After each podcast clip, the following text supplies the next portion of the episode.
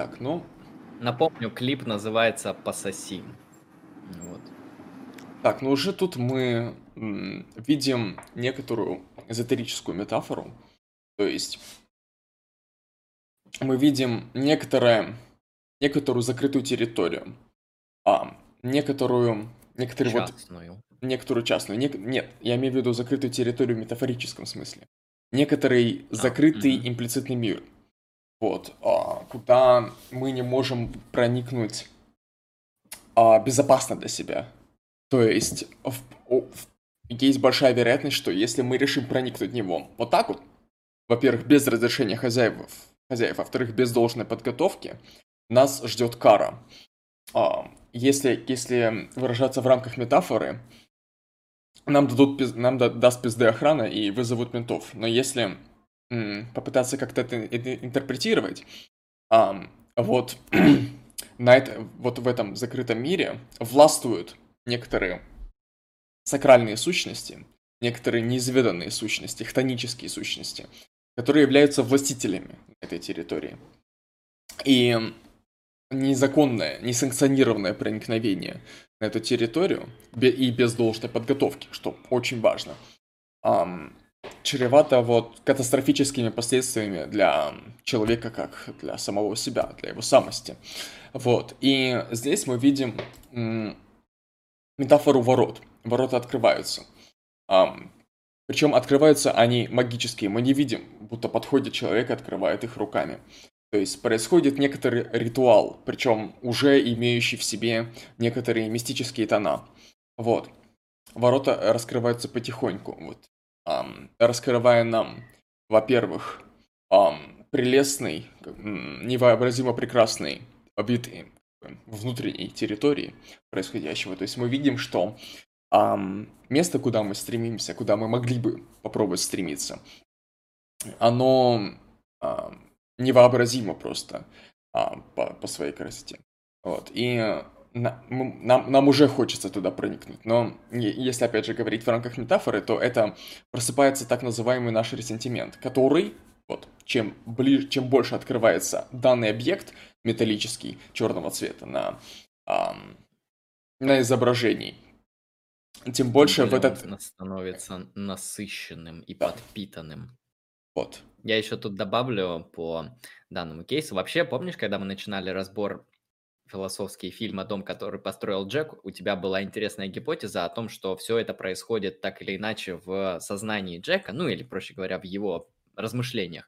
Возможно, здесь какая-то такая подобная метафора, то, что мы входим в некоторый бессознательный мир, ну, господина автора Моргенштерна, да, или чего-то большего, то есть э, ворота, да, то есть мы сразу понимаем, что это что-то закрытое, да, как ты описал, и ворота медленно открываются, они нам подсказывают, что нам нужно подготовиться, что эта дверь не для каждого, и въезжает туда, как видно, интересная и замечательная машина, которая доступна на самом деле не каждому. То есть это тоже намекает на тот момент, что понять внутренний мир автора в данном случае дано не каждому. То есть Кадиллак – это редкая вещь.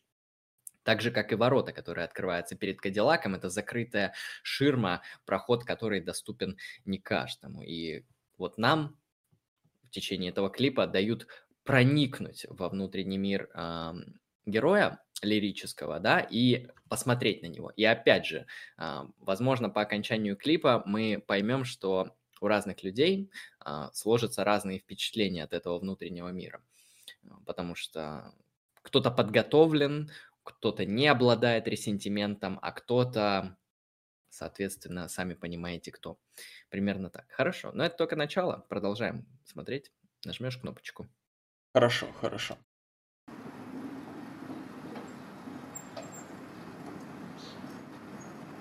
Я, я, я дополню. Нам, нам предстает мощь, нам предстает как бы сила, сила духа непоколебимая.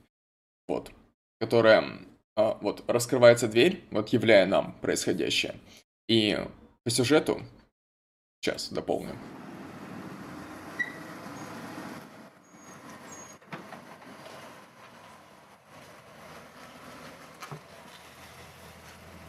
Эта сила, она является нам. А Причем ее обладатель, он добровольно, он, знаешь, он как как сенсей, как учитель или как, ам, знаешь, просто м, готовая философия, которая нам, нам, нам м, нас желает впечатлить как бы своей ам, заполненностью, своей завершенностью и своей мощью. Вот ам, мы видим в этом прям, знаешь, эрекцию. Мы видим как будто вот из имплицитного такого скрытого, зажатого состояния, свернутого, а, вот, выезжает, увеличивается, вот прям на нас надвигается.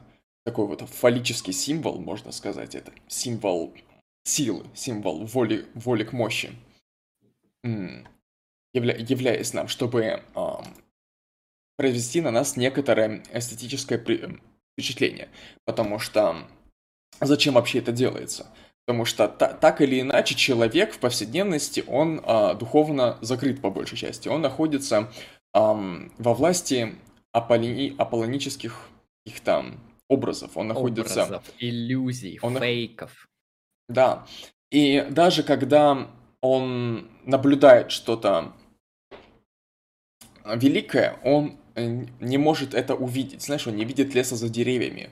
Ему у, него скрыто, он просто слеп к этому. Это также прослеживается вот в метафоре происходящего, вот эта э, территория, в которой располагается этот символ силы, э, фаллический символ силы, она, э, во-первых, во-первых, она закрыта воротами, во-вторых, она вот внешне, вот своим фасадом издалека, она ничем не отличается от совершенно, ну, схожих э, каких-то домов, каких-то участков и так далее. То есть она э, не, не, не вычурная, там нету каких-то знамен, там нету ничего такого э, особенного. Мы, проходя мимо, никогда бы не обратили внимания э, на этот участок, на этот дом, на эти ворота. Э, это, ну, в принципе, означает, что э, человек действительно он повседневности не склонен замечать это. Он слишком утыкается вот в свою колею, эм, в свою повседневность, вот в рутину. Он озабочен такими вот простыми вещами. Ну, они и простые, и сложные. Это вещи, а, которые поддерживают нас в жизни. Это деньги, это работа, это а, от, отношения какие-то, семья и такое, такое прочее. Тоже важные вещи, но эм, посыл в том, что э, люди вот, стремясь к выживанию, стремясь к успеху, вот в таком, в аполлоническом мире образов, они совершенно теряют из виду а, вот какие-то, какой-то потрясающий опыт а, духовный, вот, который нам пытается сейчас продемонстрировать автор. Я тут еще добавлю то, что действительно автомобиль, который заезжает это не, это не спортивная тачка, которая просто резкая, быстрая. Это огромная, дорогая машина. То есть здесь, очевидно, хотят авторы видео выразить э, некоторый такой как это помягче назвать, но фаллический мощный символ. Символ чего-то мужского, знаете, это некоторая та самая прямая объективация в механическом виде воли к мощи. Вот в этом смысле, конечно, мы сразу воспринимаем автомобиль именно так. Особенно, если мы посмотрим на номер, который, на котором написано «пососи». То есть это сразу доминирование, агрессия, атака, воля к мощи прямой контакт.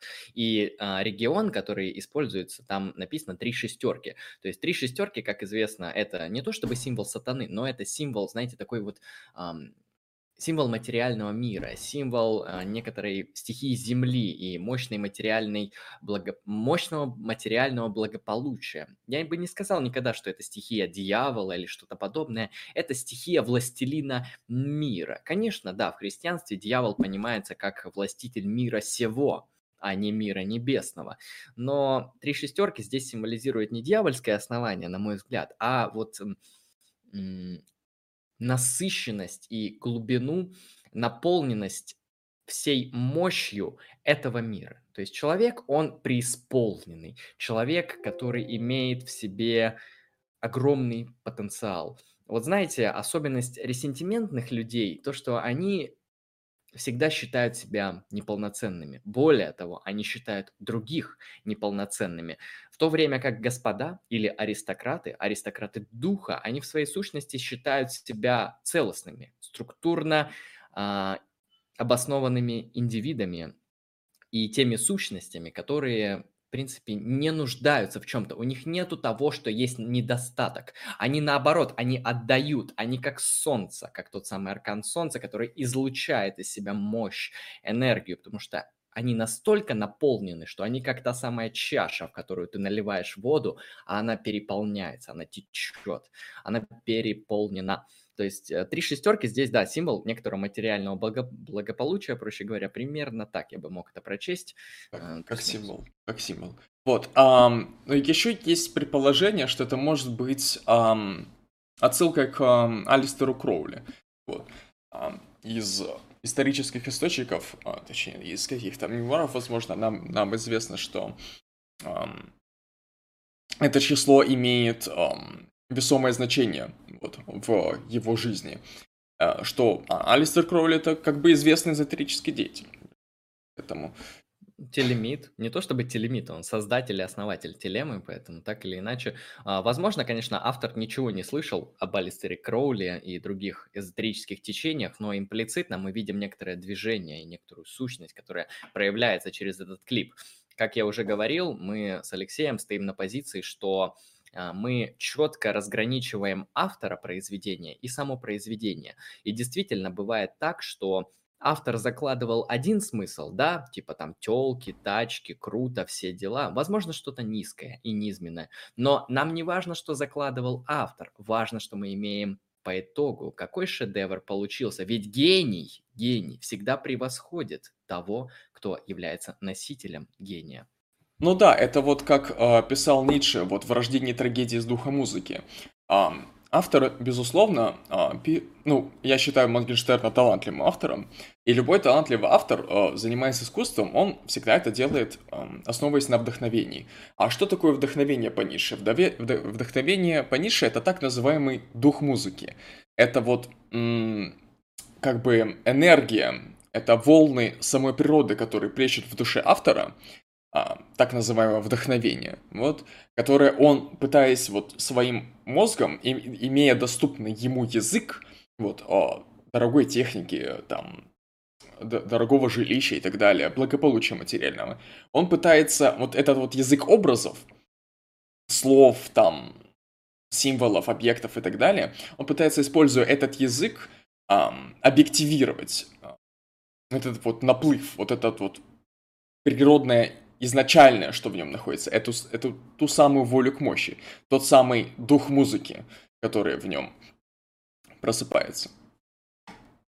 И я еще один комментарий вставлю, и мы продолжим смотреть клип дальше, потому что надо его все же посмотреть. А я зачитаю комментарий из чата. Кстати, Моргенштерн сам из себя абсолютная пустышка. Ну, как человек абсолютно старчавшийся, бесталантливый высер индустрии. Я здесь не буду комментировать, глубоко данное высказывание. Я просто скажу, я подвешу это для будущего рассуждения. Спасибо за комментарий. Это великолепный и прекрасный комментарий, который будет нам как основной показательной почвой для нашего дальнейшего рассуждения. Это комментарий ресентимента.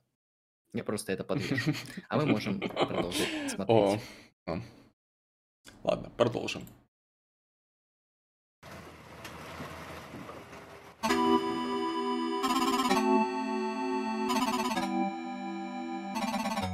Пососи. Да я богатый уёбок. Так, ну... а, клип начинается... Вообще трек начинается очень резко. Причем начинается он резко с а, вот основного тейка, вот, с, с названия фильма. Он декларирует, он манифестирует а, свой, свой импульс.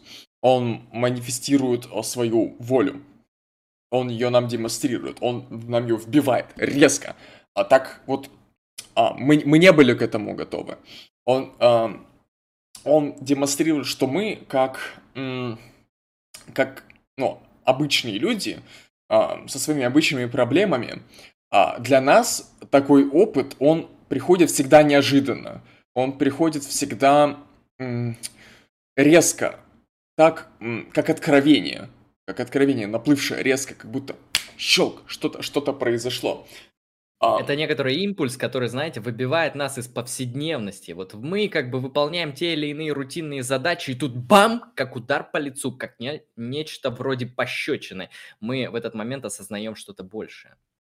Вот, и а, а, точно так же, как мы не могли как бы предполагать, предугадать а, этот импульс, этот, это резкое движение, точно так же и а, люди такого простого склада, они не в силах эм, предполагать, предугадывать, эм, предполагать вообще мысли, интенции людей, расположенных по такой вот духовной иерархии значительно выше. Для них их как бы внутреннее бытие, оно скрыто. Их намерения, они не читаются. И а, тут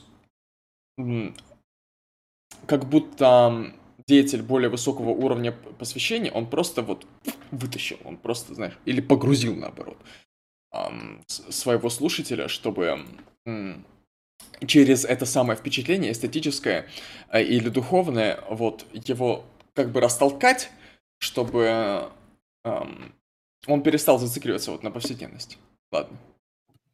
Сейчас, сейчас, подожди. А, я думаю, здесь вообще это можно, то, что ты сказал, сравнить с некоторой метафорой инициации. Вот если вспомнить, как у нас происходит инициация даже в том же христианстве, человека, можно сказать, силой, силой мощной руки папа окунают в воду, можно сказать, против его воли три раза. Здесь также открылась дверь, вроде мягко, вроде спокойно, а потом нас резко, очень сурово, с огромным властным импульсом окунают во внутренний мир лирического героя.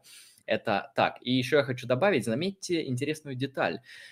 А, господин герой лирического произведения, он вышел из автомобиля с пассажирского сиденья. Это показывает, что, понимаете, это не значит, что он не властен и не владеет э, в, вот этой силой, этой мощью, которую символизирует автомобиль. Наоборот, как раз-таки эта сила, эта мощь, эта мужская энергия, эта воля к власти, мощь, и она ему настолько подчинена, что ему даже не нужно сидеть за рулем. Она просто выполняет, можно сказать, его непосредственные прямые интенции своим э, содержанием. И это интересно тоже такая деталь, ее надо подметить. И я хочу еще сказать, что давай, Алексей, мы дослушаем само четверостишее, чтобы у нас была более общая картина, не будем останавливать на каждом предложении. Uh-huh, uh-huh. Там уже под, подразберем. Uh-huh.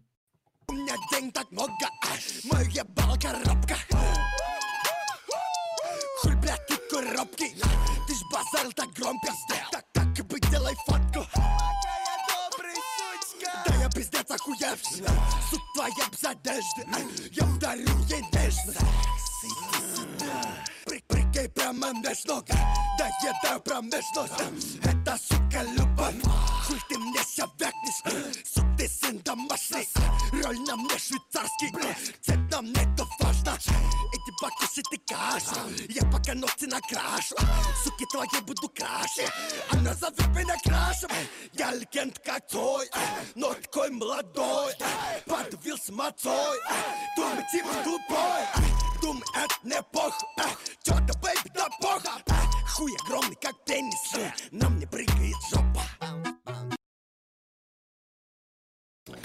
Хуй огромный, как пенис, на мне прыгает жопа. Это просто, на мой взгляд, э, великолепный, сука, четверостиший.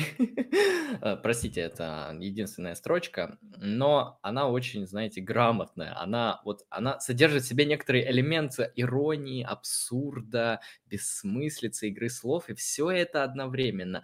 Хуй огромный, как пенис. Как вообще можно было такое сказать? А, хорошо, Алексей, что вы думаете? Я могу по видеоряду сказать, что здесь монтаж и сама съемка, она очень грамотно подобрана. То есть мы видим вот жесткое наступление, жесткую такую резкую агрессию, которая продолжается с самого начала трека, с самого начала клипа, когда нам только открывается дверь. Идет наступление, строчка за строчкой. Человек рассказывает. Причем человек лирический герой, да, как мы его здесь называем, он не то чтобы говорит, что все вокруг говно, и поэтому я хороший. Нет, он идет более дальше, он идет глубже. Я думаю, Он показывает э, то, что сейчас предложение Мгм. договорю. Он показывает то, что на самом деле я тоже мудак, да, мое ебало, коробка, но мне это похуй. Э, в этом моя особенность, в этом мой достаток. Да. Что думаете, Алексей? Ам, я думаю, что для того, чтобы нам это разобрать как-то более предметно, нам стоит с текстом это сделать. Открыть сам Вот я текст. сейчас О, отлично, текст. ты его вывел. Вот. У нас есть текст. Хорошо. Ам, так, это припев. Вот, хорошо. Так. Мгм, мгм. Вступление. Пососи. Ну, пососи мы уже разобрали. Вот. У, у, у, у. Пока непонятно. Пока без контекста непонятно, что оно может означать. А, да, я богатый уебок. Мань, у меня денег так много, кэш. Моя ебала коробка. У, у, у, у. Хорошо. Да, я богатый уебок. То есть, да, я облечен властью. Да, это заметно. Да, чувствуй, чувствуй это. Тебе важно это понять. Вот, на, на своем пути. Тебе важно это осознать. Потому что, м, когда ты наблюдаешь подобный успех, пусть даже материальный, ты м, можешь испытывать вот некоторые специфические состояния, которые мы на самом деле уже обозначили. Одно из самых э, явных, самых актуальных вот в данном вопросе состояний это состояние ресентимента. Тоже ницшанское, ницшанский термин совершенно. Вот. И тут этот ресентимент, он а, подразумевается, он должен возникать. Как правило, он возникает. Потому что вот что нам известно вот, о всяких ресентиментных а, идеологиях и паттернах. Вот, к примеру, а, вот, ну, вот, коммунизм какой-нибудь, да, такого, такого формата, не, не, не ну, а, ну, быдляцкого формата, да, то есть не, не, не настоящий, то есть я... феминизма. Да, некоторые версии феминизма. То есть, вот я рабочий, вижу, что у буржуя есть бабло, и вот, вот этот буржуй, блядь, именно он это бабло отобрал у меня. Именно, блядь, он меня эксплуатирует нахуй. И моим, моим долгом является, во-первых, обратить на него внимание, а во-вторых, что-то с этим сделать. Ну, знаете, как говорят, вот на некоторых красных каналах, а, типа, а, с каждым годом вот больше, все большая часть а, ресурсов материальных человечества, она все больше концентрируется в руках как бы меньшей части населения. То есть, ну, наблюдается и эксплуатация, и как бы просто, просто выкачивание, выкачивание этих ресурсов. И вот здесь вот... эм, Богатые богатеют, да, бедные беднеют. И это выставляют как что-то, нечто ужасное, отвратительное. В каком-то смысле это так, но как они это преподносят? С пафосом ресентимента. Да, вот, это, это и есть, в общем-то, ну да, пафос ресентимента, абсолютно э, правильно сказано. Вот. И нам ам, нужно этот путь пройти. Э, Обязательно. Чтобы э, через какой-то резкий, возможно, негативный опыт а, как-то как-то очиститься. Может быть. Сейчас узнаем. Сейчас я хочу добавить тут момент по поводу вот первых трех строчек. Да, я богатый уебок, у меня денег так много, мое ебало коробка. А, Челик, он... Вот ресентиментные люди, они говорят, а Моргенштерн, например, например, лирический герой Моргенштерн, я не знаю, как у реального Моргенштерна, это мне не интересно, но лирический герой, он богатый уебок. Это утверждение, которое, вероятно, бытует где-то в воздухе, да, где-нибудь в комментариях в Инстаграме и так далее. То, что это богатый уебок. То есть люди, которые настроены ресентиментно, как мы помним из Ницше, ресентиментная мораль, она вообще все переворачивает. Она говорит, что аристократ за его аристократические свойства, за его добродетель, за то, что он хорош, вот эта вот ресентиментная мораль рабов, она объявляет все эти качества какими-то плохими, неправильными, недобродетельными, отвратительными, как мы это можем сказать. И здесь а, что говорит первая строчка? Да, я богатый уебок. То есть ему это впихивают как упрек. Ему говорят, ты богатый уебок, и это ужасно, фу-фу-фу, да как ты можешь? И это мораль рабов по Ницше. Да, здесь прямая как бы цитата морали рабов по Ницше. И он говорит, да, я богатый уебок. То есть он стоит на позиции аристократа, он стоит на позиции морали господ, который наоборот говорит, что все ваши утверждения о том, что я плохой, на самом деле подчеркивают и дополняют мою полноту, мою красоту, мою целостность, качественность и величие. То есть да, я богатый уебок. А, да, под, можно об этом почитать, если что, в а, такой работе Ницше, как «Генеалогия морали». Вот, там это... Или по... посмотреть наш подкаст. Или посмотреть наш подкаст по генеалогии морали, абсолютно верно. Вот, там этот тезис полностью раскрывается. да, вот Моргенштерн, как ты уже сказал, он а, отсылает вот к порицанию общественному, ресентиментному порицанию такого вот варианта успеха, а, но тем не менее декларирует его не... все равно, то есть он а, высказывается об успехе исключительно с позитивных жизнеутверждающих позиций. Вот, как, а, ну, как сверхчеловек по Ницше, то есть это вот похоже на вот это, конечно, не Ницше, это, конечно, не Заратустра, но тем не менее, это вот такая поэтическая форма выражения ницшанской мысли. Вот как было в Заратустре, тут, конечно, форма попроще, а, попроще отсылки, попроще исполнение форма, то есть попроще, но тем не менее, а, вот попытка, она оч- очевидна, то есть в поэтической лирической форме преподнести вот такую вот здоровую ницшеанскую мораль. Вот. И с нигилизмом связаны, и связаны с ресентиментом, с, а, с так называемой совестью и так далее. Вот. То есть а, мы наблюдаем нишанские ценности. Быть здоровым, быть богатым, быть успешным. То есть мы видим выражение воли к мощи, воли к власти. Да, здоровье, полнота, целостность, воля к мощи. А, вот вторая строчка «У меня денег так много», кэш. А, то есть здесь говорится, конечно же, не только про деньги, как какие-то банкноты и бумажки. Здесь подразумевается вообще в целом так или иначе материальное благополучие. То есть человек имеет богатство. Возможно, здесь даже если копнуть более глубоко, человек имеет не только материальное богатство внешнее, там дома, э, красивые машины, красивые женщины, но и, возможно, это внутреннее богатство, которое связано с его здоровьем, возможно, с его мыслительной деятельностью. Так или иначе, конечно, возможно, настоящий герой этим не обладает, но лирический герой это подразумевает.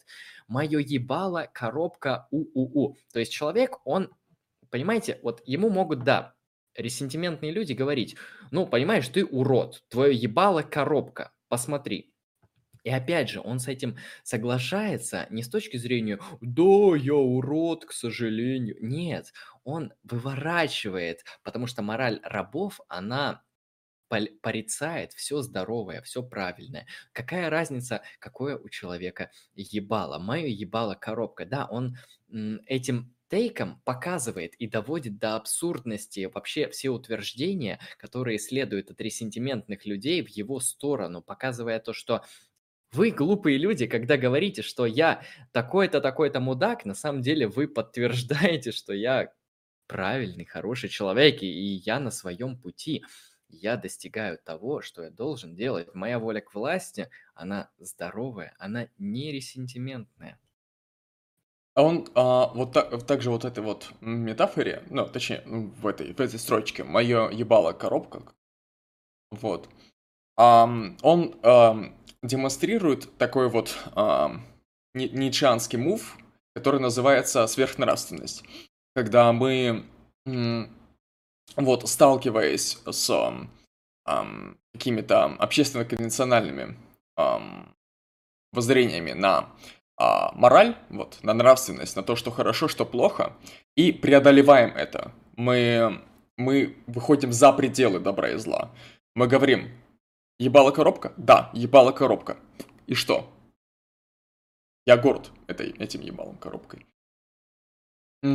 Мне это не важно, да. То есть человек этим мувом, он выписывает себя в хорошем смысле из э, структуры абсолютистских ценностей. Потому что, насколько мы помним, Ницше призывает к тому, что вы должны переосмысливать свои ценности, вы должны творить новые ценности, создавать их из себя. Вам не нужно ничего внешнего, потому что вы полны, вы художники, вы творцы, вы те самые философы, которые создадут ценности из себя. Он, конечно, говорит о людях, которые не, не обладают ресентиментной моралью и так далее. Так или иначе, да, действительно, мое ебало коробка. Но какой абсолютистский критерий говорит о том, что а, иметь плохое ебало, иметь коробочное ебало является чем-то аморальным, плохим, некрасивым и так далее. Он сознательно огораживает себя от вот этих вот э, абсолютистских критериев э, морали рабов, которая является знаете, она как сеть, она как сеть паука, которая захватывает в себя все.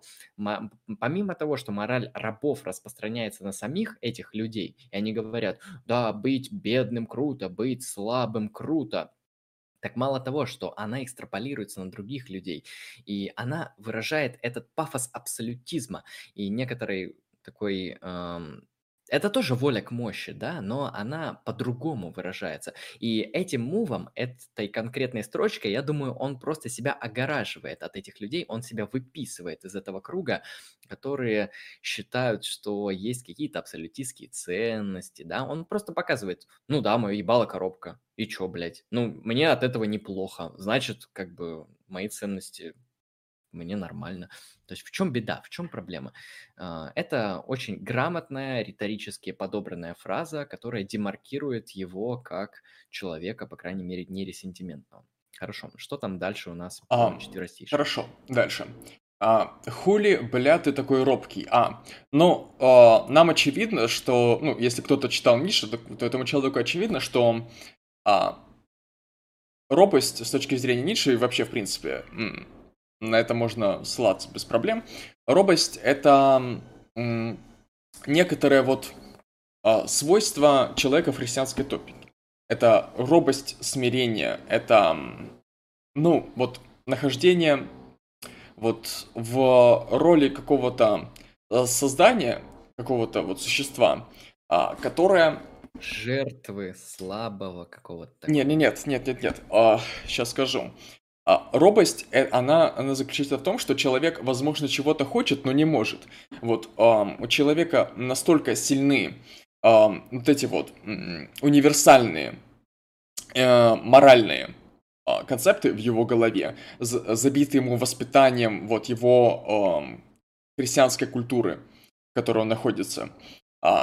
То есть так называемая совесть, э, вот моральная это тюрьма она настолько сильна, что он не способен действовать, даже если бы захотел. То есть, хули, блядь, ты такой робкий? Он, Нише нас при... Какой Нише? Извините, уже оговорочка по Фрейду. А Моргенштерн, лирический герой Моргенштерна, нас призывает пересмотреть эту позицию. Вот как, буквально так же, как и Ницше писал в «Генеалогии морали». Эм, освободиться от этой морали рабов, морали робости, морали смирения. Вот. А в то же время, в то же время а, наблю... мы наблюдаем дальнейшее как бы сюжетное развитие из той же книжки. А, ты же базарил так, так громко, а? То есть ам, вот это вот м, человек, который, блять.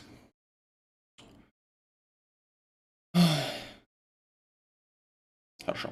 А, человек, который находится вот в рамках в тюрьме этой а, общественной морали, он склонен пиздеть. Вот. Эм, склонен ресентиментно выражаться. Склонен порицать. Эм, вот. Э, качество господ. эм, качество успешных людей.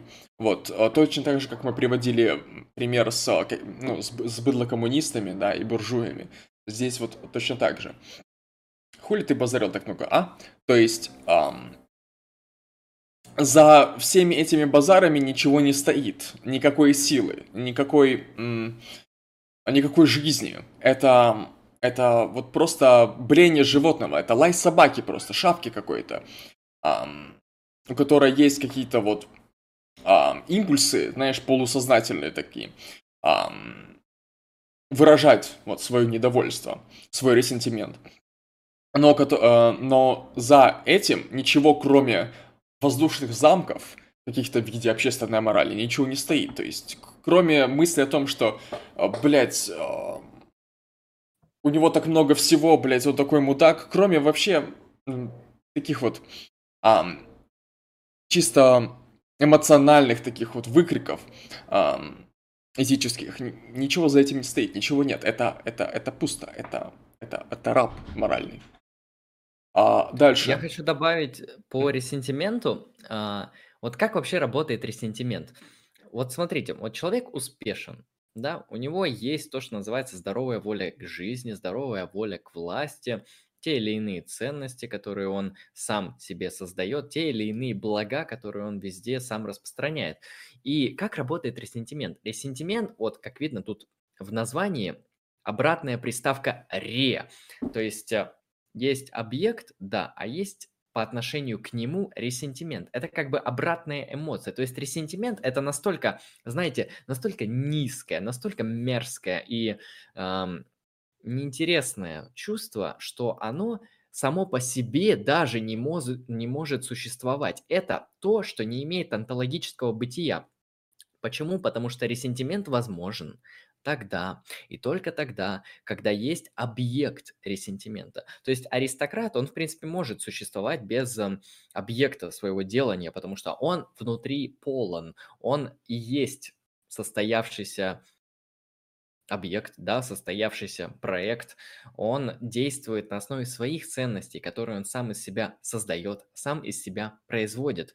А ресентиментные люди, они не могут они не могут по тем или иным внутренним, внешним причинам, социальным обстоятельствам, неважно, а, действовать как аристократы. Поэтому они выбирают стратегии ресентимента. Более того, они даже не подозревают, что они действуют так, и часто они даже не сопротивляются этому. Они действуют э, абсолютно, как это правильно сказать, апофатически, отрицательно. Вот есть тезис, да, человек богатый, красивый, успешный, неважно какой, хороший, а, конвенционально хороший. И его порицают. И на этом порицании выстраивается вообще все бытие. То есть это в каком-то смысле, вот есть бытие, а есть отрицание бытия. И отрицание бытия существует только в тот момент, когда есть бытие. Как только пропадает аристократ, пропадает и ресентиментная чернь. То есть чернь, она вообще каком-то смысле а, с помощью вот этой ресентиментной эмоции ворует немножко доли бытия у полноценного состоявшегося онтологического агента. И таким образом пытается хоть как-то, каким-то образом утвердить свое существование. Понятно, что оно не может это сделать никак иначе, как э, через э, хули базарил так громко. А, хули ты такой робкий и так далее. То есть это чисто паразитическая сущность, если вам объяснить на метафорах. То есть, опять же, в треке это все порицается, это все высмеивается и предоставляется альтернатива, альтернатива, которая Ницше описал задолго до Моргенштерна. То есть Моргенштерн на самом деле в каком-то смысле ницшанец, осознанный или нет, это не важно. Но об этом мы поговорим Но еще. его произведение... Да, об этом поговорим. В его произведениях так или иначе мы спокойно, легко и понятно отслеживаем ницшанские мотивы, по крайней мере, ресентимент, волю Uh, простите, мораль рабов, мораль господ, пафос дистанции и так далее. Все эти структурные элементы есть. И из них складывается целостная, красивая, при этом музыкальная, да, театральная в каком-то смысле, так как это клип, картина. Хорошо, давай дальше. Хорошо. А, так и быть, сделай фотку в у, а, пока я добрый, сучка. А, ну,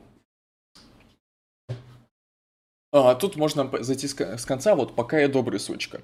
Вот а, не, не имеет моральной ценности то, что происходит из а, незнания, непонимания, невидения или страха.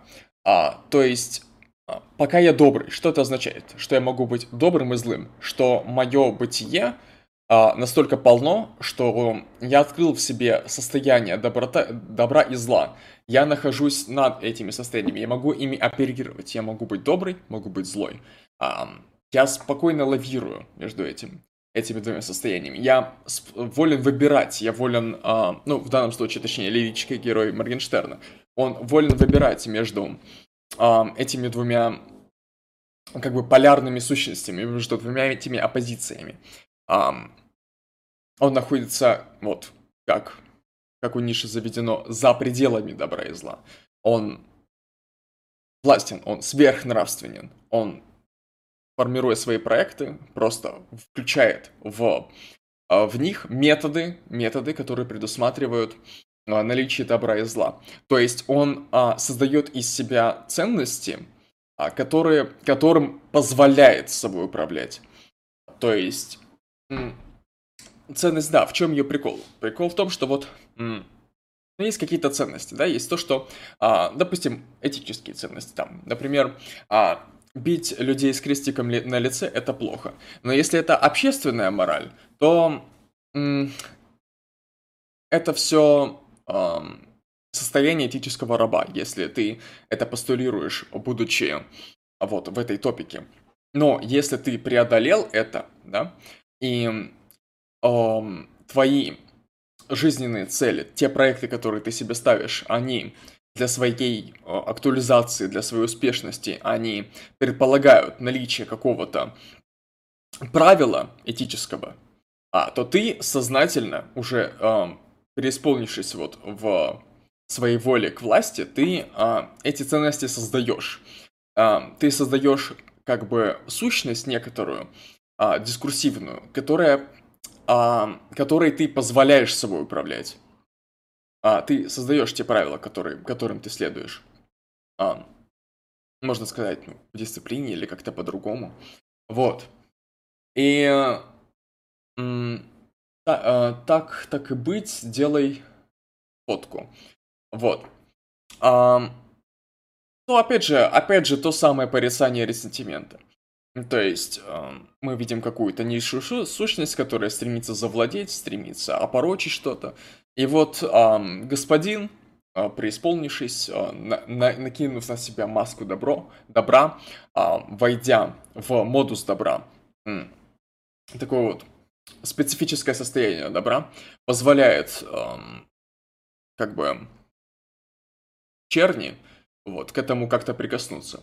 Вот, э, что также нас отсылает к самому началу фильма. Э, лирический Моргенштерн а, ставит зрителя на, на, на место черни, показывая свое богатство, как выезжает ворота, как выезжает автомобиль дорогой. То есть э, это отсылка именно вот к визуальной части, которая была вот в самом начале клипа, а демонстрации вот эм, воли к мощи, духов, духовной силы какой-то и так далее. Так, так и быть, делай фотку. Я, я тебе позволяю это узреть. Да, здесь по поводу вот делай фотку, ты же базарил так громко, так, так и быть, делай фотку. А здесь, как видно, человек показывает, что вот твои концепты добра и зла, они есть. Да, но для меня они не имеют никакой сути, они не имеют абсолютистского значения. Более того, а, я ими могу вертеть в соответствии со своей волей. Это не какие-то реальные абсолютные сущности, это то, что является инструментом моей, моей воли. И дальше он утверждает, что да, делай фотку, я тебе позволяю. Моя воля такова, что ты можешь все же распорядиться, ты можешь получить определенное благо. Да, ты, конечно, ресентиментный уебок, все дела. Это, конечно, плохо, ужасно, но я человек, я не злой, да, я благосклонный в каком-то смысле. Я человек, который позволяет тебе те или иные вещи. Я как в каком-то смысле, ну, солнце, да, солнце, оно источает из себя энергию, оно делится, оно бесконечно светит. Метафорическое солнце, я не говорю про реальное солнце, мне на него абсолютно не важно. И здесь примерно та же самая метафора, да, то есть человек источает из себя благо, доброту, красоту, мощь, власть, энергию и позволяет сделать фотку. То есть сделать фотку это, конечно же, символическая метафора, которая объясняет, что хорошо, что человек, он властен не только над злом, да, не только над тем, что ресентиментные люди считают злым, но и над добром. Опять же, это выписывает данного лирического героя из а, топики добра и зла, показывает, что он имморалист, что он находится вне этих понятий. И это интересно, это по-ницшански, это очень серьезный и глубокий текст. На, на первый взгляд кажется, что нет, но я хочу здесь добавить следующее. Дело в том, что мы живем в такое время, когда красивые, сложные, большие тексты, они не вызывают у людей отклика. Да, это действительно так. А, более того, эти большие, сложные, их часто называют еще нудные, красивые в кавычках текста, они неинтересны даже интеллектуально мыслящим людям и тех, кто предпочитают те или иные эстетические удовольствия в сфере литературы, в сфере кино и других арт-искусствах. И люди в современности любят перформанс. Люди предполагают, интеллектуально мыслящие, что какие-то сложные, глубокие вещи на самом деле с обратной стороны могут выражены быть э, в каких-то простых, абсолютно обывательских, понятных любому человеку терминах. И это интересно. То есть а, актер, а, он играет с языком таким образом, таким образом он играет с языком, что мы можем высказать довольство. Мы можем высказать, что это эстетически прекрасно. Да. А, Алексей? Хорошо. А на какой строчке ты остановился? Я остановился на строчке «Вау, пока я добрый сучка». Ну, в принципе, а. так, к следующему четверостишему Хорошо. переходить. Угу. А, да, меня, я... кстати, было слышно, мне, мне на секунду показалось, что меня выключил звук. А... Скажи что-нибудь? Ну ладно, не, не важно, в чате вроде... есть что напишет. Хорошо. Я вроде не трогал ничего. Ладно. А, хорошо. Да, я пиздец а, поехавший, наверное. Охуевший. А, охуевший. А, ну, ну, собственно, мы то же самое, что и было сверху. А, то есть, та же демонстрация. Вот это вот сентиментская мораль и все. А, вот, дальше поинтереснее. Сука твоя без одежды. Эй, у, у, у, у, я подарю ей нежность. С звездочка КС. секс. Вот. Секс. Да. М. Это дво... двоякое. Здесь мы на самом деле переходим, переходим уже на топику. Если до этого был кейс о социальных и материальных ценностях, то здесь мы переходим на кейс об таких, знаешь, эротических половых взаимоотношениях, да, там телки, все дела. А, и это уже немножко другое. Но в той же топике. А, да, но вот смотри, это можно трактовать по-разному. Вот сука твоя без одежды, я подарю ей нежность. С одной стороны, можно предположить, а, ну вот если буквально, да, то м, женщина твоя без одежды, подразумевается вероятно, что лирический герой эту одежду а, снял или а, женщина эту одежду перед ним сняла. Вот, и лирический герой подарит ей нежность, то есть в скобочках секс. А вот, а, подразумевается, что, ну, господин вот он наделен как бы властью, силой, как бы, ам, как бы брать то, что, ему пожелается нужным. Он не, не ограничен никакими ам, моральными нормами в этом вопросе. Он свободен в своем выборе. Его не смущает происходящее. Вот, это может показаться аморальным, но это покажется аморальным только вот, э, людям в состоянии раба. Вот, так называемая мораль рабов. Вот. А с другой стороны, с другой стороны, можно это воспринять а, чуть более, ну так вот, то, что мы бы назвали вот с нашей как бы а, позиции одухотворенным, прекрасным. Может быть, может быть. Сука твоя без одежды. А, как я уже сказал, первая трактовка в том, что твоя сука разделась для секса. Но а также это может означать, что у суки твоей просто нет денег на одежду. И у тебя нету денег на одежду, чтобы одеть свою суку. А... Так, мне еще одна трактовка в голову пришла, но это уже слишком. Вот, я подарю ей нежность, то есть я ее... Я позабочусь о твоей суке. А, я сделаю то, что Возможно, ты не в состоянии. я ей дам... Да, я только хотел сказать, возможно, я ей дам то, что ты не можешь дать. Ты Да. слишком слаб для этого. Ты слишком слаб, возможно, не только материально, да, чтобы одеть свою суку. Возможно, да, это метафора. Твоя сука, она ам, раздета духовно. Ты а, как бы не можешь, не можешь ее как бы раскрыть, не можешь ее обогатить никак. Вот. А лирический герой, он утверждает, что он достаточно преисполнен, достаточно наполнен онтологически, чтобы а, нести свой свет а, твоей суки, к примеру.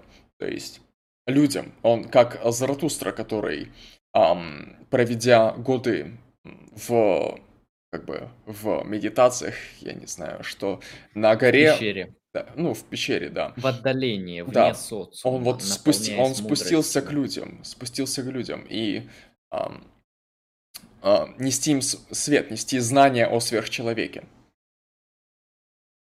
Вот. Ам, да. Так, дальше. Я еще добавлю тут по «Твоя сука без одежды, я подарю ей нежность». А, Здесь вообще общий пафос э, данного выражения в следующем. То, что эротичность, вот эта сексуальность, пол, эм, женственность, мужественность, они, как известно, с точки зрения того, что мы называем ресентиментная мораль в данном контексте, являются опороченными, являются чем-то плохими и постоянно подвергаются стигматизации, ограничению, очернению, типа «А, ты ебешь женщин, это ужасно, как ты можешь ебать женщин. Но, как мы как известно, а, все высказывания черни в отношении аристократа, они на самом деле являются ресентиментными. То есть правильно так, как делает аристократ. А аристократ делает на основе здоровья, на основе полноты мощи, на основании того, что он и есть законодатель а, мод. Он и есть творец воли и власти. Суть в том, что здесь, конечно, подчеркивается контекст сексуальности. Сексуальность с точки зрения лирического героя не является чем-то плохим. А, Более того, он ее даже разделяет, он считает ее ценной лично для себя. То есть а, твоя сука без одежды, да, то есть твоя девушка, она настолько, понимаешь, а, ты, точнее, ты для своей девушки настолько плох, что она для меня без одежды. То есть она предпочитает меня тебе, потому что ты не обладаешь вот этим вот ам, ам, господством той воли к мощи. Ты всего лишь какой-то ресентиментный черт, который просто постоянно жалуется на жизнь, ноет, не может добиться каких-то успехов в, тех, в той или иной сфере, в духовной, в социальной. Ведь не обязательно зарабатывать миллиарды, миллионы и иметь сотни тысяч подписок. Вот достаточно просто не обладать ресентиментом, хотя бы так, но люди даже этого не могут понять. То есть, эм, как известно, да, господин, он относится к сексуальности, к эротизму, к эросу э, в положительных ключах, потому что сексуальность– это воля, одна из форм проявления воли к мощи. В ней нет ничего плохого. И перверсируют ее, выставляют в каком-то темном свете о том, что нет, секс только после свадьбы, нет, секс только для зачатия. То есть этот ресентиментный импульс, который не может получить себе сексуальность в полной мере, во всей ее красоте и элегантности, он пытается ее уничтожить, ограничить, вытеснить за сферу чего-то нормального. Они ее порицают. Да. Здесь обратно же, здесь мы видим иные ценности. Да, и не стоит забывать, что а, вообще это произведение, оно, его смысл не, не, не в простом порицании. Это, как мы уже говорили, это, это демон... Ну, это как почти философский текст. Это есть философский текст. Это как бы желание донести что-то, изменить, что-то исправить. Открыть глаза. А, тебе через этот ресентимент нужно пройти, прожить его, чтобы ощутить вот его. И вместе с тем, через все эти слова, которые кажутся для тебя какими-то неприятными, вот, уязвляющими, вот, через них открыть путь к своим чувствам, да, взглянуть на себя и сказать, вот, вот, хочу ли я продолжать вот такую вот ущербную жизнь. А, вот лирический герой, он демонстрирует нам а, вот такое вот качественное, аутентичное бытие. Он демонстрирует нам ценности как бы здорового человека, нишанские ценности. Он а, не только нас уязвляет, он как бы как мудрый учитель, как психоаналитик, он ведет нас через эти внутренние состояния, через эту вереницу образов, чтобы мы в конечном счете пришли к освобождению. Не стоит забывать. То есть, это не, не, какая-то агрессив, не какой-то агрессивный плевок тебе в лицо. Это попытка тебе помочь, попытка... Блять, летающая хуйня какая-то. А это попытка тебя взрастить, тебя поднять хотя бы на пару уровней Это рука выше. помощи. Вот Да. он просто человек видит, что ты утопающий, и он протягивает тебе единственную руку, а твой выбор взяться за нее или нет. Да. Ой, бля, тяжело, тяжело. Вот слишком наполненный текст. Прям силы, силы уходят на этот разбор. Ну, шутки шутками, да. Обычно я привыкаю то, что художественные произведения, их можно разбирать, ну, знаешь, там, по кейсам. Одно четверостишее, два четверостиших, или, может быть, сразу целиком. А здесь мы видим, что в каждой строчке, ну, смысл. Она наполнена, она велика, она содержательна. То есть каждая строчка как эм, экстраполяция формы господина в текст, она целостна. Вот даже строчка «эй», «у», «у» — это вот выражение некоторой такой, знаешь, энергии, мощи, силы, а, которая просто настолько преисполнена, что ей даже не нужны какие-то а, словесные и фонетические обертки. Она просто выкрикивает. Хорошо, иди сюда, прыгай, прыгай, прямо меж ног, ву, доедаю промежность, э, это, сука, любовь. А, ну, здесь, в принципе, тот же самый мотив, про Эрос, про чувства, как и в прошлом четверостишем. Я думаю, оно особо не отличается. Что думаешь? А, да, я, я полагаю, что в принципе, а вот сейчас, если пробежаться глазами по тексту, то вот... А... Хули ты меня сейчас векнешь? А, сука, ты сын домашний, но здесь то же самое, что мы видели вот а, сверху. А, ну, про робость, про...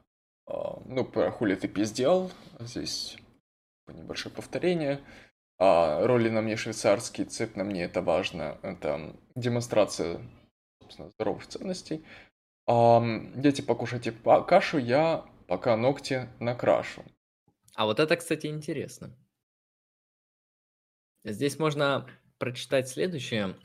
Дети, покушайте кашу. На, ну, каша – это классический такой символ жизни. При этом каша – это некоторый такой, знаете, строительный элемент для человека, который возрастает. Да, кашу едят на завтрак, чтобы начать день. Кашу едят дети, чтобы а, получать те или иные необходимые для их роста и жизни элементы. Так или иначе, каша это некоторый, знаете, базис, некоторый строительный материал, который нужно потребить и усвоить. И он обращается именно к детям.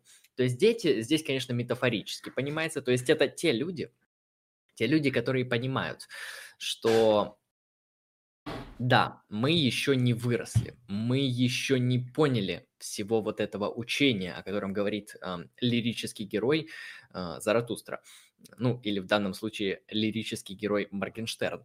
Да, он к ним относится как к детям, которые, когда они потребят определенную кашу, определенный духовный контент, да, освободятся от тех или иных своих э, искажений, ложных иллюзий, ресентиментных чувств, они когда съедят кашу этих правильных ценностей, правильные ценности в том, чтобы самому создавать ценности, всегда помните об этом. И поняв это, они возрастут из детей, они уже станут взрослыми людьми. То есть тут определенным еще не совсем подготовленным сущностям, которые молоды, которые имеют огромный потенциал, потому что ребенок это скрытый потенциал. А, им предлагается та самая каша, которая взрастит их, которая сделает из них настоящих аристократов.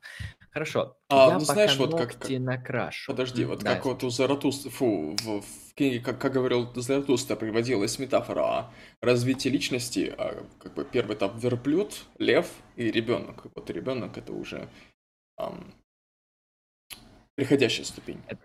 Да, да, это та сущность, которая готова из себя создавать новые ценности и потреблять другие ценности уже с открытым сердцем, с, со здоровой душой. Она молода, она озорли- озорлива, в ней полно жизни. То есть ребенок это именно такая метафора. Я пока ногти накрашу. Здесь опять же отсыл- отсылка на то, что типа, ну, человек красит ногти, при этом он мужчина. Это ужасно. Вы что? Это, как я могу сказать, по... Ну, я не буду говорить слово на букву «П», потому что это мы не одобряем, но часто в некоторых а, СНГ странах именно так это и называют.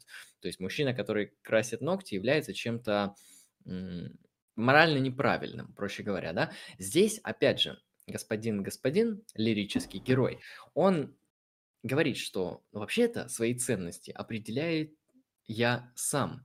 И если я захотел, если моя воля к мощи такова, что я хочу накрасить себе ногти, то я это сделаю, потому что я законодатель мод, я законодатель ценностей, и я создатель бытия.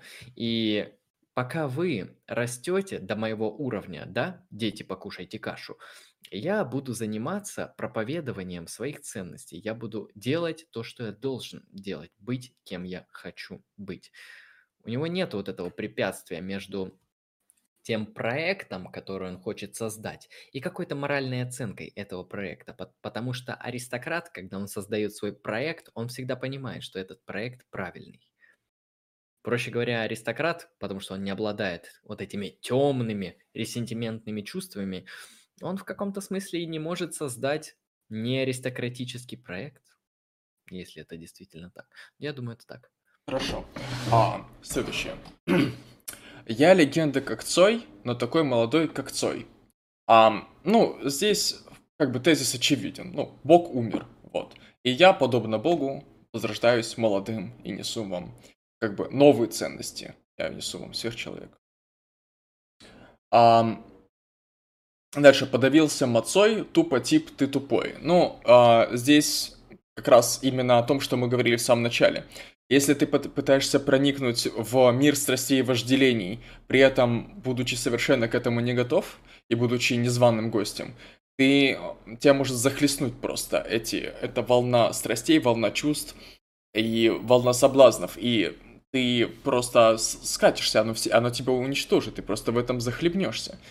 Ам, Ты не обладаешь достаточной властью, чтобы контролировать этот огромный поток э, энергии, сил, чувств, мощностей и так далее. Они тебя уничтожат, действительно, они тебя развратят, они сделают из тебя урода. Они сделают на самом деле из тебя то, что ты приписываешь людям. Вот ты говоришь, ты богатый, да, а вообще-то эти деньги тебя развратят. Ты станешь аморальным уродом и так далее. Но, а если человек достаточно сильным, сильный, чтобы при огромном богатстве уметь не развращаться? Как вам такое? Или эти развраты, в которых он участвует, они не касаются его души, они не уничтожают его, они наоборот дополняют и развивают его. Вы никогда не думали об этом? То есть, да, то есть тут речь о том, что вот материальные блага тебя уничтожают, но нужно быть именно хозяином своих вещей. Не, не, ну, а знаешь, как в бойцовском клубе. Вот. Лишь утратив все до конца, ты обретаешь свободу. Речь идет именно о, о рабстве, о том, что вещи тобой управляют, а ценности тобой управляют, материальные ценности, благополучие тобой управляет. Вот, а нужно стать хозяином, нужно найти себе волю, возможность, саму возможность, вот как это было в бойцовском клубе, вот агент Денисийского Тайлер Дертон, он мог просто по щелчку пальцев просто уничтожить любую вещь ему принадлежащую, потому что он был хозяином этой вещи. Он ей пользовался только в рамках своих проектов. Вот, и здесь, э, ну, похожий посыл. Вот. Дальше. Думай, эго, мне похуй, чё да Бэйди, да похуй. Так, вот, вот второй Вторая строчка мне неведома, вот это вот какой-то, видимо, какая-то отсылка, какая-то цитата очень... Это, вероятно, отсылка к какой-то рэп-культуре, да, поэтому она для нас, к сожалению, закрыта. Кто знает, напишите. Вот, а, подожди, Думай, эго мне похуй. Мне, мне интересно это разобрать. Думай, эго мне похуй. Эм, как бы вот у, у, у Фрейда есть как бы я сверх я и оно. Есть как бы эго и суперэго. Вот. И эго — это так называемое сознательное. Вот. Оно, а, эго, то есть я, оно, оно. Вот. Я — это сознательная часть. Я — это та часть, которая, которая отображена в наших мыслях, которая отображена в...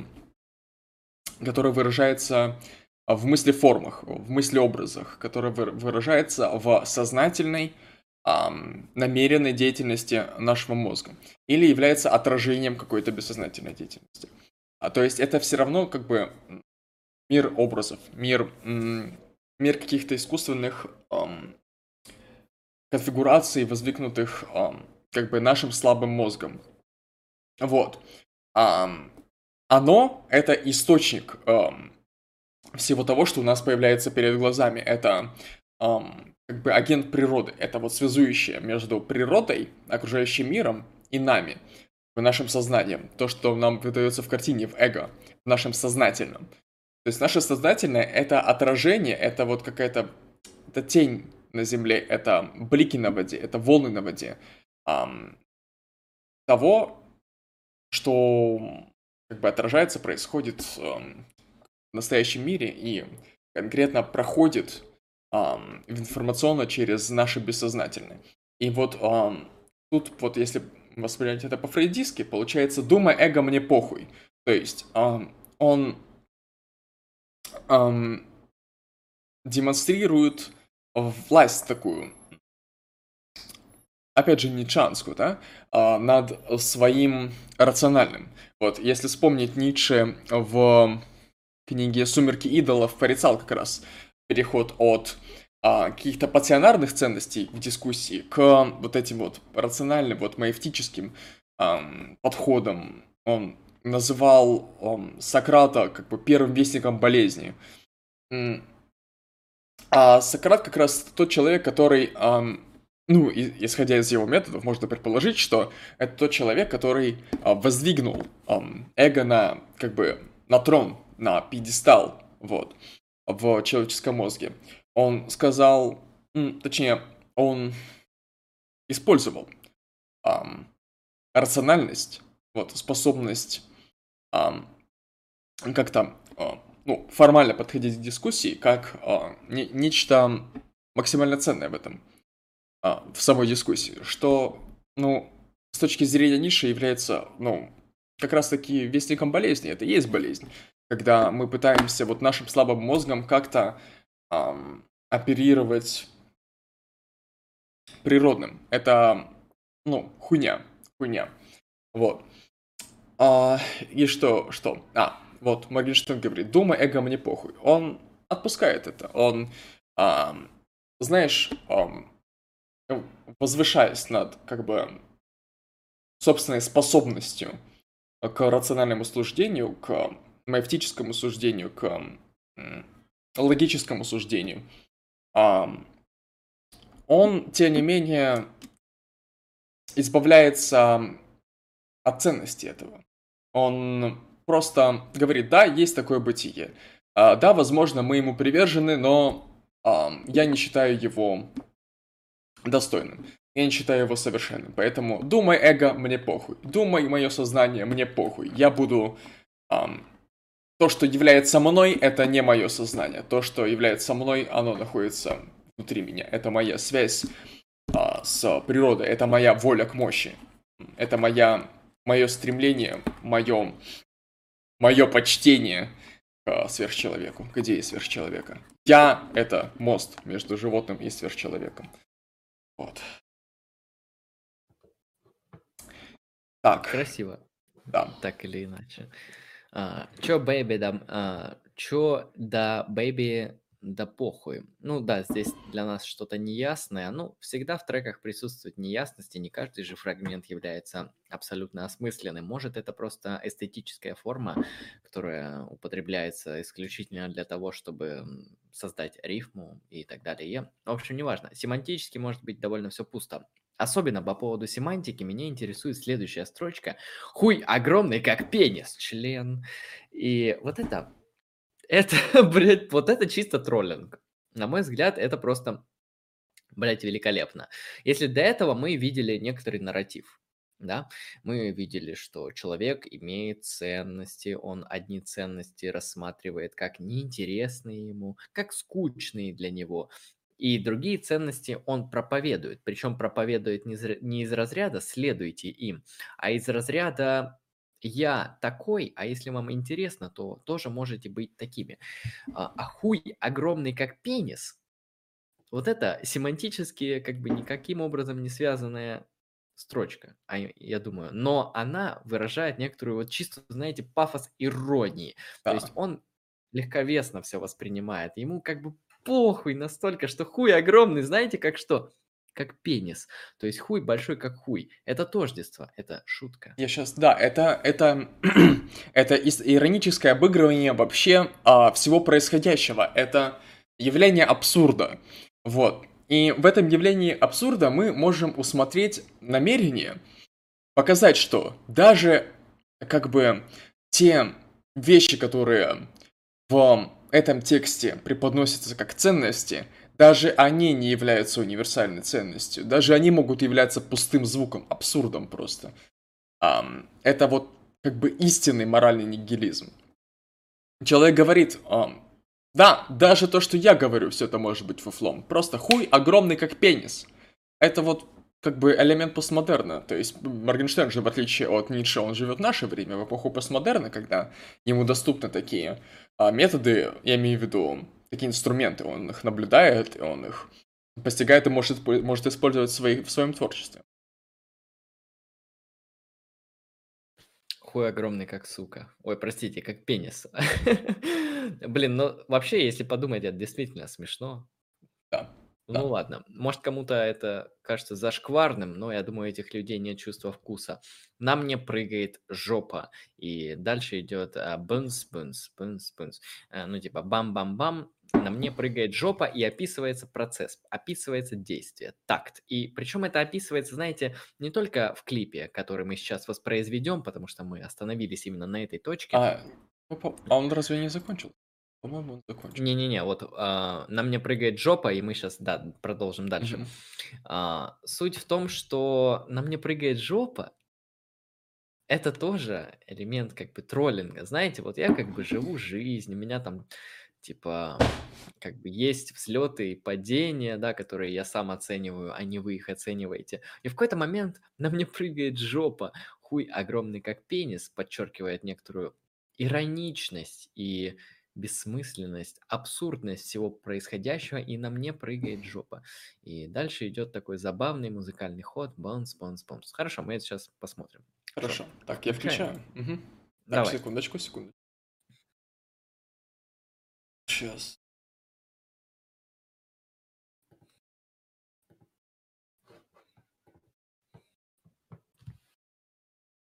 Мгм.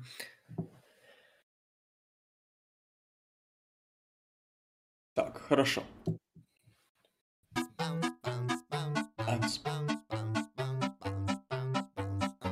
Я все. Шутки в сторону, сука. Я тебе чё, Иуда? С государством работал? Не, но теперь буду. Чё еще, типа бартер? Сделал деньги на даунах? Да, это так, но на даунах что хейтят меня в комментариях? У, у, у, у. Да я богатый уёбок. У меня денег так много. Мой ебал коробка. Хуй, блядь, коробки. Ты ж базарил так громко. Так, так и быть, делай фотку Да я пиздец охуевший. Суд твоя без одежды Я ударю ей нежно. Прикрикай прямо меж ног Да еда прям меж ног Это, сука, любовь.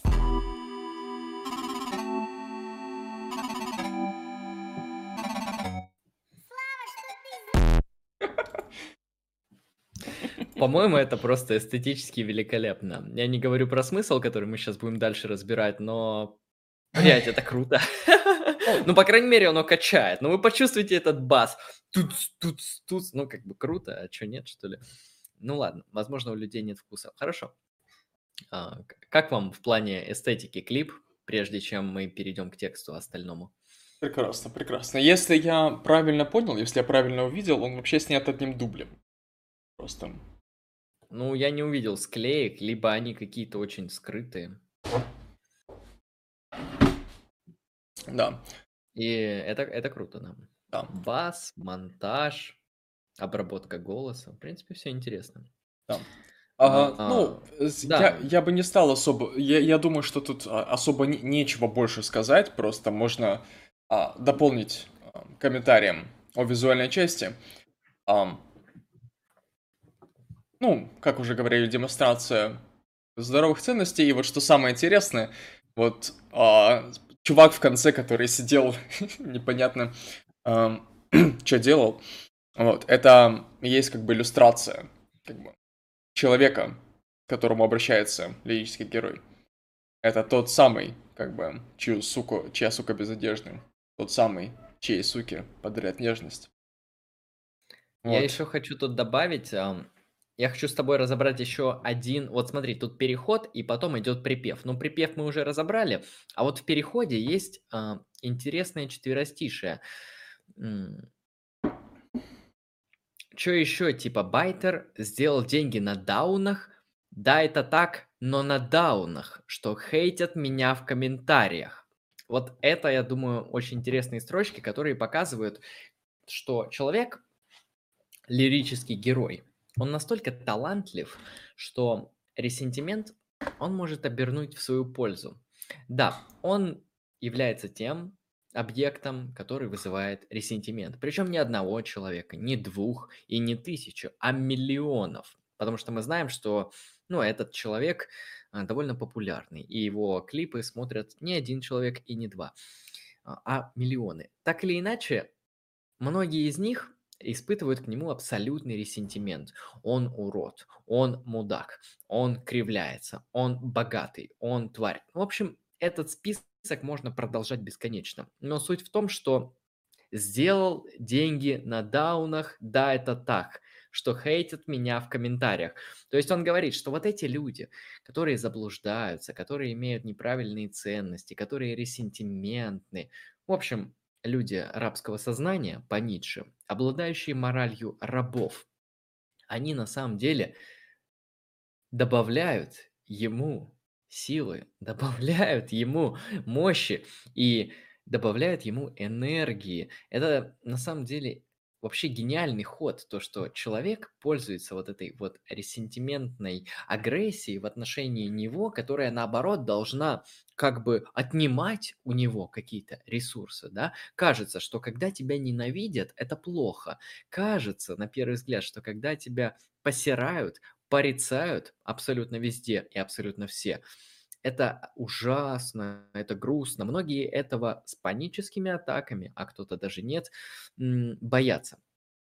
И Моргенштерн, а точнее лирический герой данного произведения, он показывает, что... Ну и что? Я сделал на этом деньги, я использовал это себе во благо. То есть вы можете стараться сколько хотите, вы можете испытывать свою темную эмоцию ресентимента сколько хотите, вы можете брызжать слюной часами, годами и так далее. Я буду использовать себе это в плюс, потому что я настолько гениален, что могу собирать хайп, собирать деньги на даунах в комментариях. Дауны, конечно, здесь не как люди с определенными заболеваниями, а как люди, обладающие ресентиментом. Поэтому, конечно же, здесь мы никого не осуждаем и всех уважаем и любим. Но суть данного четверостишего именно в этом. И оно, на мой взгляд, просто опять великолепно. Мне оно, наверное, больше всего понравилось из всего текста. То есть она, можно сказать, как это четверостишее, простите, оно как кульминация. Оно подытоживает, и дальше просто начинается заново припев, чтобы напомнить вам о том, что есть что и как на самом деле. Да. Вот и подошел а, разбор этого трека Моргенштерна. А что можно сказать в заключение? Можно вот со всей очевидностью отметить, а, что это довольно-таки нитшанский текст. Довольно нитшанская работа, а, вот по пафосу и по этосу. Причем есть, есть, конечно, определенные сомнения. Намеренно это сделано было или нет. С одной стороны, можно предположить, что это сделано ненамеренно. Тогда мы можем сказать, что э, Моргенштерн через него просто действует. Дух музыки, через него действует воля к власти. Э, он, ну, такой вот дионисийский сатир. Он как бы танцует во всем этом. А для него это родная стихия. И дух музыки, который в нем пульсирует, он э, объективируется через этот самый язык, такую вещь, которую мы называем искусством. Причем искусством здоровым, а, постулирующим правильные ценности. Возможно, возможно а, Ницше, когда писал вот свой сборник работ, он а, вдохновлялся именно, ну, похожими интенциями. В нем действовал такой же дух музыки, такая же, такой же его модус. Это с одной стороны. С другой стороны, вот почему мы можем утверждать вообще, что а, это может быть не намеренно? Почему мы вот как бы имплицитно а, вот посылку такую при, а, привносим о том, что вот Моргенштерн, но он на это не способен. То есть, что нам вообще дается? Да? Нам дается вот а, то, как он разговаривает, то, какие он использует рифмы, какой он язык использует, а, как он общается со своей аудиторией в интервью, а, на разных шоу и так далее. Но это ведь все может быть просто сценическим образом. Вот знаете, как... А, вот, вот, опять же, пример хороший, который в начале стрима был. Это стримы совместные а, Еши Сармата и Юрия Хованского. Если кто-то посмотрит вообще на блогерскую деятельность Юрия Хованского, ему в жизни не придет мысль, что этот человек, он шарит в классической литературе, он много всего прочитал, много знает, много думает, у него есть какие-то ценности какие-то, um, где-то аргументированные, где-то нет. Ну, в общем, человек, он духовно богат, он онтологически полон. И полон значительно больше, чем нам представляется в его официальной деятельности. Возможно, просто у Моргенштерна, ну, не было возможности нам показать um, его, как бы, настоящую самость. Um, просто не было ежи, который его раскроет. Не было достаточно грамотного интервьюера, который, знаешь, вытащит вот это вот шелуху, этот вот образ, который он построил вокруг себя, чтобы раскрыть а, его талант. Я, я хочу верить на самом деле в том, что а, Моргенштерн действительно очень умный, образованный человек, потому что мы тут видим прям, ну, чуть ли не цитаты из Ницше, мы видим прям вот какой, вот соответствие идей, то есть весь текст, он чисто вот прям по Ницше.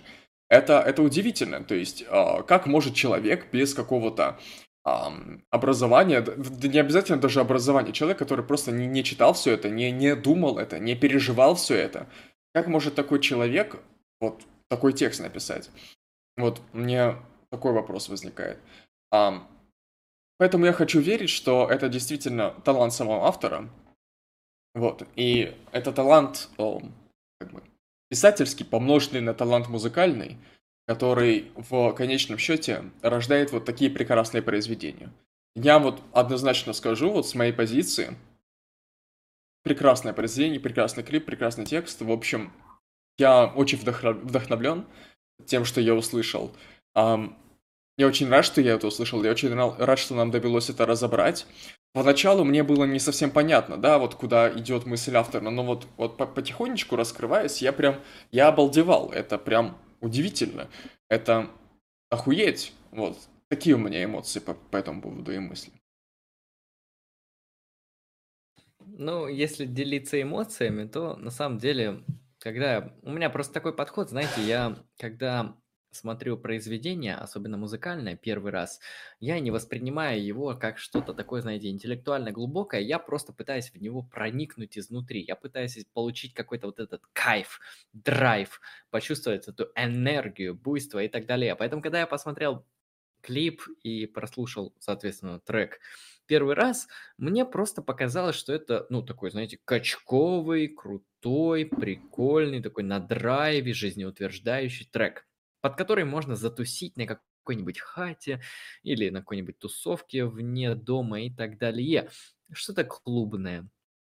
Но потом я обратил внимание на текст. Да, я посмотрел клип, прикольно, послушал музыку, обратил внимание на текст, и я вижу, что тут, знаете, все неоднозначно. Тут всплывает не только Ницше, не только экзистенциализм и много другой философии, много этической сферы и Вообще это великолепно. Когда на первый взгляд, на первый взгляд, такие простые фразы, такие простые тезисы, кейсы, утверждения, фразеологизмы, которые использует лирический герой и автор, они раскрываются композиционно и представляют из себя нечто большее, нечто более глубокое, чем казалось на первый взгляд. И это то самое гениальное, что мы можем увидеть в этом художнике, когда человек использует обыденный язык обычного человека с понятными терминами, чуть ли не простыми матами, говорит сложные, интеллектуально наполненные и великие вещи. Да, мы бы здесь ничего не могли найти, если бы этого действительно не было. Но мы видим, что даже в таких простых формах, таких простых словах мы наблюдаем смысловые отсылки к целым философским, этическим, интеллектуальным системам человечества, не только к Ницше, но к Ницше в частности. То есть Моргенштерн, Алексей, я думаю, мы можем сделать этот вывод на основании хотя бы этого трека, он ницшеанец. Осознанный или нет, но ницшеанец. Но по духу точно. То есть он действует по как Ницше, по ницшеанец. Точно, да. Да. Он и форма это... объективации Ницше. И это, на самом деле, бытие более полное и совершенное, чем, например, бытие человека, который а, знаком вот, с, с топика Ницше, да, но не следует или следует даже сознательно. То есть быть здоровым от природы важнее, чем свою, свободу, свою свободу нарастить, свое здоровье нарастить. Ну, примерно так мы можем высказаться вам по поводу данного великолепного произведения, которое вышло недавно. Всем советую посмотреть данный клип. А, ну, в принципе, если вы смотрели стрим, то вы его посмотрели. Ладно, неважно. А, ну что, Алексей, пройдемся по вопросам из чатика. Может, там были какие-то интересные комментарии? А... Да, ничего особенного. А, Моргенштерн, Соловей-разбойник, возвращает наследие монголо-татар. Ну, ну, Соловей-разбойник, если учитывать его в контексте, знаете, вот этой воли к мощи, которую а, такой фольклорный персонаж, как Соловей-разбойник, воплощает в себе. Да, это бандит, это в каком-то смысле такой трикстер, который а, веселится, кривляется, но при этом получает счастье от жизни. Он целостный и наполненный. Возможно, в этом смысле да, но все же Соловей-разбойник и Моргенштерн, они близки только, возможно, по каким-то эстетическим критериям, нежели по ценностным. А, Андрей Кунингаз, как же это прекрасно. Вот, я um, абсолютно... Я разделяю. абсолютно солидарен, спасибо, комментатор. Да. Вы а... тоже прекрасны. Подписывайтесь на канал. Тут какая-то сложная шутка. Когда разбор песен МС Лемона? А, это ко мне вопрос. А, когда они будут записаны, тогда и будет разбор. Да. Это я, кстати, я разбор, хочу, кстати, да, это тоже. Помнишь, к тому секундочку, комментарию. секундочку. Разбор это тоже понятие, которое не имеет онтологической самостоятельности. Да, я хочу вернуться к тому комментарию, помнишь, который я обозвал ресентиментным? Вот, давай его еще раз прочитаем и еще раз сделаем вывод на основании вот этого диалектического пути, который мы уже прошли. Кстати, Моргенштерн сам из себя абсолютная пустышка. Ну, как человек. Абсолютно стартявшийся бесталантливый высер индустрии. Отлично. Что мы можем сказать по этому поводу? А, ну, это не так. Как видите, в нем великий, мощный и сильнейший потенциал. Возможно, он сейчас это не осознает, но со временем, понимаете, до каждого человека что-то доходит. Но если мы сейчас видим уже вот эту глубину, эстетическую наполненность его произведений, то что будет в будущем? Возможно, Но оно все раскроется, а я тебе может быть. скажу, эм, автор этого комментария, если ты так пишешь, значит ты как бы не въехал, ты не понял смысл а, трека, ты не понял смысл Моргенштерна. Вот, ну, на мой взгляд, на мой взгляд. А, возможно, не, не дает тебе понять это как бы твои, твои этические привычки. Эсте- извините, эстетические привычки. Возможно, тебе просто не нравится. Если... Но ты это пишешь, ам, абсолютная пустышка, торчавшийся бесталанный высер индустрии. Ну, тут уже какие-то оценочные совершенно а, суждения, причем вот в них тебя, точнее, в тебе выдает, в них, в этих суждениях, в тебе выдает наличие а, того самого ресентимента. Возможно, возможно, тебе Просто стоит, раздирает человека. возможно, тебе стоит, ну, как-то вот остановиться, подумать о том, вот, что заставляет тебя вообще а, смотреть на успешных людей и как-то их критиковать, как-то пытаться их обесценить. А, вот, может быть, ты сам недостаточно самостоятельный, недостаточно самодостаточный для того, чтобы а, ну, быть полноценным именно в самом себе. Может быть, тебе действительно нужно что-то с этим сделать, раз ты ищешь выр- сам, вот, свободу самовыражения в, как бы, в других людях, в порицании, как бы, других людей, причем успешных людей. Вот, я тебе так скажу. То есть, что бы я посоветовал, это, ну, не знаю, переслушать внимательно трек «Пососи», вот, так сказать, про- проникнуться этим треком, вот, прям вот, чтобы у тебя в голове было вот «Пососи», вот, пересмотреть клип, вот, и постараться, вот, знаешь, сидеть, смотреть и вот абстрагироваться, отключиться от мысли, что это какой-то чувак, какой-то Моргенштерн, какой-то какой-то человек. Нет, забудь вообще про автора. Забудь вообще, что есть такой чувак, как автор, что у него есть какая-то история, что у него есть какие-то мысли. Просто посмотри на само произведение, на сам текст, на, на то, какой посыл он дает, какие ценности он демонстрирует. И вот, возможно, в этом ты найдешь себя, возможно, в этом ты найдешь, ну, освобождение от своих каких-то этических предград, как- каких-то непонятных конструкций, которые, э, которые ты сам себе воздвиг, непонятно зачем. И, возможно, твое бытие станет как бы более полноценным, оно раскроется, знаешь, как, как бутон. А, Ты почувствуешь вот жизнь. Как-то так. Да, то есть мы не порицаем абсолютно автора, это его мнение, но мы хотим, чтобы он обратил внимание на некоторые аспекты. Не потому, что автор в чем-то заблуждается. Возможно, автор не все учел. И когда он учтет все элементы, я думаю, он сможет сделать тот выбор, который он считает правильным. Потому что взгляд с одной колокольни– это тоже взгляд, но взгляд сверху, он более удобный. А, Какие странные метафоры я говорю, ну, простите, ну, неважно. Суть мы, в принципе, поняли, что а, ты порицаешь определенные явления, ты говоришь, что это хуйня, говно, отвратительно и так далее, но прожил ли ты это, понял ли ты это, а что тебя именно не устраивает? Возможно, проблема не в произведении, а в тебе. А если ты ее обнаружишь, ты ее сможешь решить. А если ты ее решишь, ты продвинешься дальше. И это будет благом, как минимум, для тебя. Да. Поэтому успехов тебе, автор.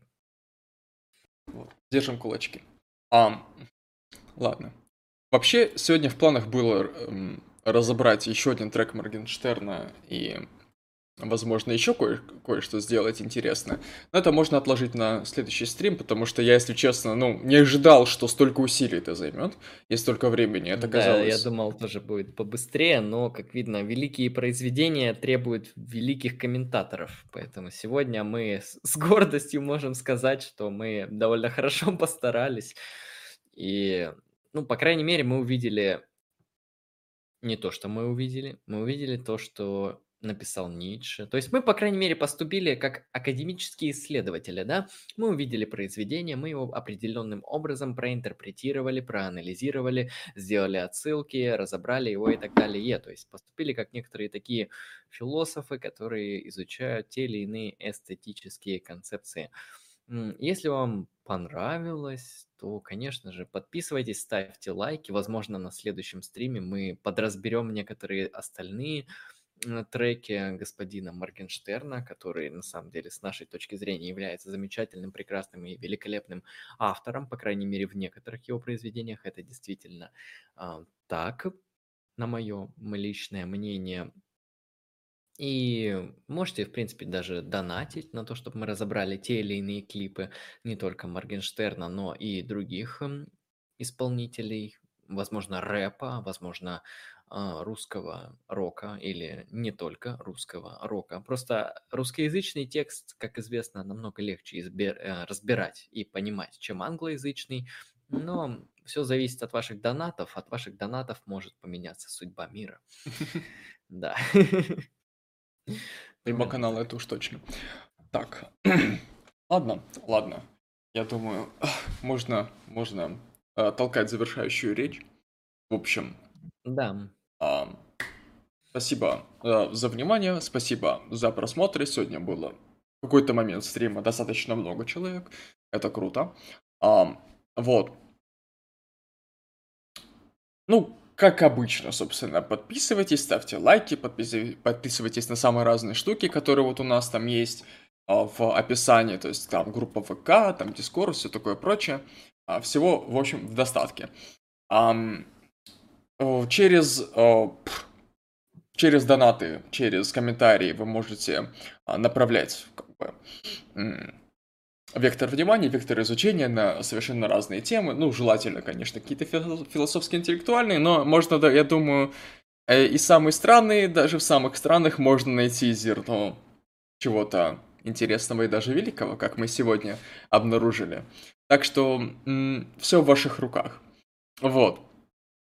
А, что еще могу сказать? Контент выходит регулярно. Вот сейчас, как бы, учеба, экзамены сейчас оно немножко растягивается, но в целом, в целом контент выходит регулярно, поэтому приходите. Весь контент у нас в лайв-формате, то есть э, есть простор для интерактивности. Вот, Андрей ведет интересные лекции. эм, вот, по метафилософии тождества личности. У нас э, еженедельные подкасты по самым разным темам. Вот, и еженедельные тоже стримы, болтовня, разбор Моргенштерна и все такое прочее. Вот, а на стримах, вот, смотреть видосы это правильно, это нормально, поэтому можно вот заказывать видосы, вот, без проблем вообще, это будет интересно. Вот, э, как-то так, еще раз спасибо, еще раз подписывайтесь обязательно, вот, э, те, кто нас смотрели на других платформах, а, знаете, что наш основной канал, он находится на Ютубе, и вот как бы, да, нужно стремиться, вот, у нас уже 70 подписоты. Круто. Вот. ам, поэтому мы можем уже прощаться. Вот, я так думаю. Я, в принципе, да, согласен. То есть все основные ссылки вам даны, найдете. Кому понравился контент, тому понравился. Кому не понравился, ну, что ж поделать. Всякое в жизни бывает, не для каждого такой контент. Так или иначе, мы все делаем регулярно и будем делать регулярно. Ваши донаты нас очень бодрят. Спасибо человеку, который нам сегодня донатил. Не важно, что по 10 рублей, важно, что донатил, ведь интерактивность и донаты это максимально важно и круто. Вот, ам, да, Юковска. Спасибо за стрим, ждем подкаста и лекцию, удачи сессий. Спасибо, спасибо, спасибо. Спасибо большое, да. Блин. В пятницу, кстати, по идее, будет лекция. Так что Мгм, будет анонс, все анонсы в паблике ВКонтакте. Вот там все Вот. будет. Если что, ориентируйтесь по этому источнику. И, вероятно, ближе к следующей, ближе к выходным, собственно, будет а, подкаст. Вот какой-нибудь. Пока еще не ясно какой. Вот. А, ладно, ладно. Доброго вечера, доброй ночи.